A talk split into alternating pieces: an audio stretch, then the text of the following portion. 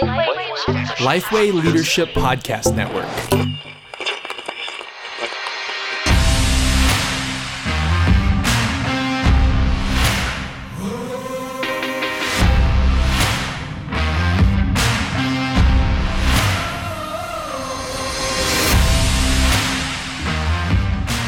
Hey everyone, welcome to Ask Me Anything. My name is Matt Love. I'm here with JD Greear.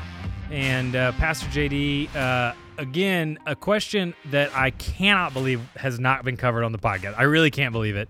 Um, but a question I know that you get asked a lot and that I think will be be one that a lot of people will be interested in. So, so JD, why is Summit a multi-site church? Why does Summit use the multi-site model? So you're telling me we're on our 79th Ask Me Anything Yes. question, and this has never come up yet. It's never come up. We were trying to, I guess, maybe give you get you into the flow of it a little bit before we made you answer this one. I don't know. Well, I will say I do get questions still pretty regularly about um about whether or not what like is this bizarre? Is this a fad? Is this just pragmatic? Is it unbiblical? Are we pushing the biblical lines? Um, and so I, I think we initially we kind of stumbled onto it. Um, I'm a little embarrassed to admit this, but when we first came up with it as a solution, I'm sure I heard it somewhere and forgot where I heard it, but um, I thought I'd invented it. I was so excited about what if we I say did we this? stick with that. I And what if go we with did- that story. and so I was explaining it, and guys like, yeah, there's there's some people that are doing that, and, and I was I was so deflated. Um, I think it was 2005, um, and we did it because we were we're simply out of room, out of public school. We had sold our facility. We're all in this public school. And um, they told us we could not have any more services there, and we were maxed to capacity. And so we had bought this other little piece of property that we hoped to build on, and it had a little auditorium that could seat a hundred or so. And so we started to stagger services, and I get in the car and go back and forth and do them. And and it really and and then when we we we, moved down about twenty minutes south of where we were to where we eventually did get land. Um, we, we we looked at this one piece of property that still had that place on it, and there were a group of people, and they were just thriving and growing. And we thought, well, what if we just left it there? And that was sort of the beginning of uh, of multi-site. Since that time, we've stuck with it because we do believe it's both biblical and we believe it's practically helpful. And so we have embraced it not just as a temporary inconvenience, but now as a as a as not not the strategy for every church or in every every area, but for us, the most effective way of accomplishing the Great Commission and fulfilling the biblical the biblical purposes for the church. Okay, so you mentioned it a couple times that it's one of the, the part of this question that you get asked is is whether or not it's biblical. So I mean, how, how would you answer that? Is multi-site a biblical option? Well, there's a really popular kind of uh, critique that says, "Hey, church, ecclesia," that word actually means assembly. And so, how can you have a church that doesn't assemble all at once? But um, that is, I think, a, a, a rather let's just say a, a, not a careful way to use a Greek term because assembly, yes, that is what ecclesia means, but the essence of a church, essence of a local church, is the covenant. Um, and so one of the functions that it does is it assembles, and that ought to be a regular part of what it does. But the essence of a church is a covenant together, and because of that, um, you know, it's not like the church is not meeting when any members are not present. Um, they're they're still members by virtue of the fact that they're part of the covenant. And so um, we believe that churches should assemble. We believe that ought to be regularly, but there's nowhere we think in the New Testament that you see evidence that all of them have to gather at the same time in the same room where it's not really an assembly. Um, I mean, you do have evidence, 1 Corinthians 11, that's you got a local church assembled together, but you can also see evidence of a, of a single local church that met in multiple locations. A good example of that is the church at Jerusalem that is frequently referred to in the singular, one church, Acts 8 1. That's uh, 1122, I think 154. But obviously, simply because of the space restrictions in Jerusalem, that they met from house to house, even though they considered themselves one church. I just don't think that the New Testament demands or even uniformly models that this specific way that all members of one church have to meet in one place at one time. By the way, let's just be clear that if a multi site church is not biblical, neither is a multi service church. And it's just by necessity, sometimes you, you you do that. We at the summit, we don't ever have our campuses in other cities because we think that it all ought to be part of a local church, but we think that a local church, one covenant body, can meet in multiple locations and times for you know for different reasons. Okay, so I think that's a helpful thing to unpack. So, are you saying there's some in the New Testament? There's just some flexibility on how some of these things are kind of played out. Yeah, I want to be careful, but I do think the New Testament is not as detailed and prescribed. I think there are certain values that are put in there, but I think in different situations you have you have some flexibility in how church is you know expressed. And so there are places where a house church model is going to be better. There are places like in jerusalem where it's like I, I, mentioned, you know, all over meeting in different houses, but as one body. And I think in our day, when you've got technology where it is, rather than building one big gargantuan Six Flags over Jesus kind of building, I think that there are some advantages to taking advantage of technology and having people assemble in different locations rather than asking them to drive 45 minutes to come to, to, to this one location. So um, you mentioned at the beginning, you know, some of the kind of like big overview of why Summit did this, and some was a little pragmatic, but just kind of unpack that a little bit. What was what were some of the reasons that you felt and Summit leadership and elders felt like this was the right this is the right way to go? Yeah, I give you a handful of things, Matt. Number one, we thought it was the most effective way to reach people, especially in our city. It allowed us to have a greater reach. I always say to people, um, I'm flattered that they would drive 40, 45 minutes to come to our church. I, I think a good church is worth that kind of drive. But here's the reality the person that you just met at Starbucks or the person in your neighborhood that barely knows Jesus at all or doesn't know him is probably not going to drive 45 minutes to a church they have no comp- being compelled to. That's good. Yeah. So so we thought, well, um, rather than telling people to do that, why not put a you know why not put the church make it more accessible to them in their area? And that um, so evangelistically it just seemed like it was it was more effective. It was also a way you know um, i'll just add that we could actually disciple people better. You know if you're if you're driving 30 45 minutes to go to church you're going to be involved once a week at, at most um, now, you know, when, when churches are within 15 minute drive, then then you're more likely to get your kids involved, your family. It's more likely to be a, a hub for you. So that, that was one. It, it, allowed us to, to best reach people and accomplish the purposes of the church. A second thing is that it was the best way for us to keep pace with growth. Um, people always say, well, why don't you just plant churches? I, I, appreciate that sentiment. Hopefully, you know, a listener will know that we are very committed to planting churches here.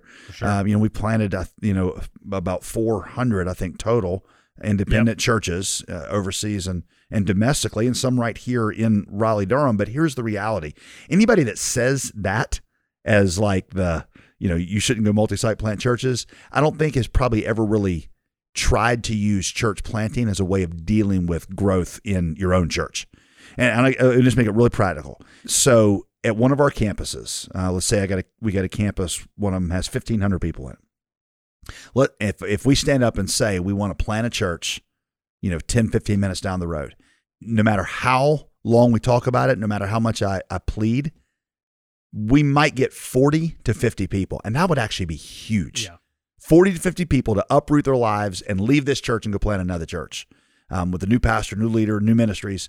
40 or 50 people in a campus of 1,500, Matt, we would replace that within weeks. yeah. It would make no change in the, the, the, the space problems at our church.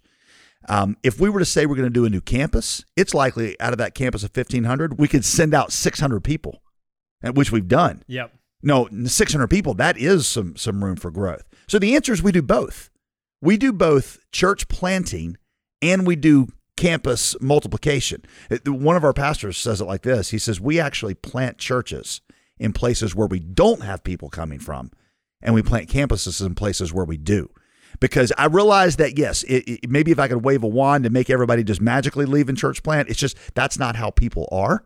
And so we know that that church planting is never church planting is a way of growing the church. It's never a way of dealing with the problem of growth in our own church. yeah, I, I, think that's I think that is very helpful perspective because I do think that is one of the biggest responses. Like, well, why don't you just plant churches? Right. But it's like, yeah, we we are working very hard to do that as quickly as I think we possibly can, and there's just still a reality here that we want to I think be good stewards of the the harvest and the people that God is bringing to the summit. Right. And so, and not to be, give a not to give a line here, Matt, but but actually, it's our multi-site strategy that has actually, I think, been one of the greatest greatest catalysts for our church planting. Completely, agree. in terms of raising up leaders, in terms of getting people with a mentality that they don't have to, they they they, they can be flexible and they and they go. I mean, we just sent out our thirteen hundredth member who's left our church, not to go to another campus, but to go plant another church in places like Denver, Orlando. Well, I think my favorite thing about that stat is we've sent about 1,300 people, or just North America, we've sent over 600.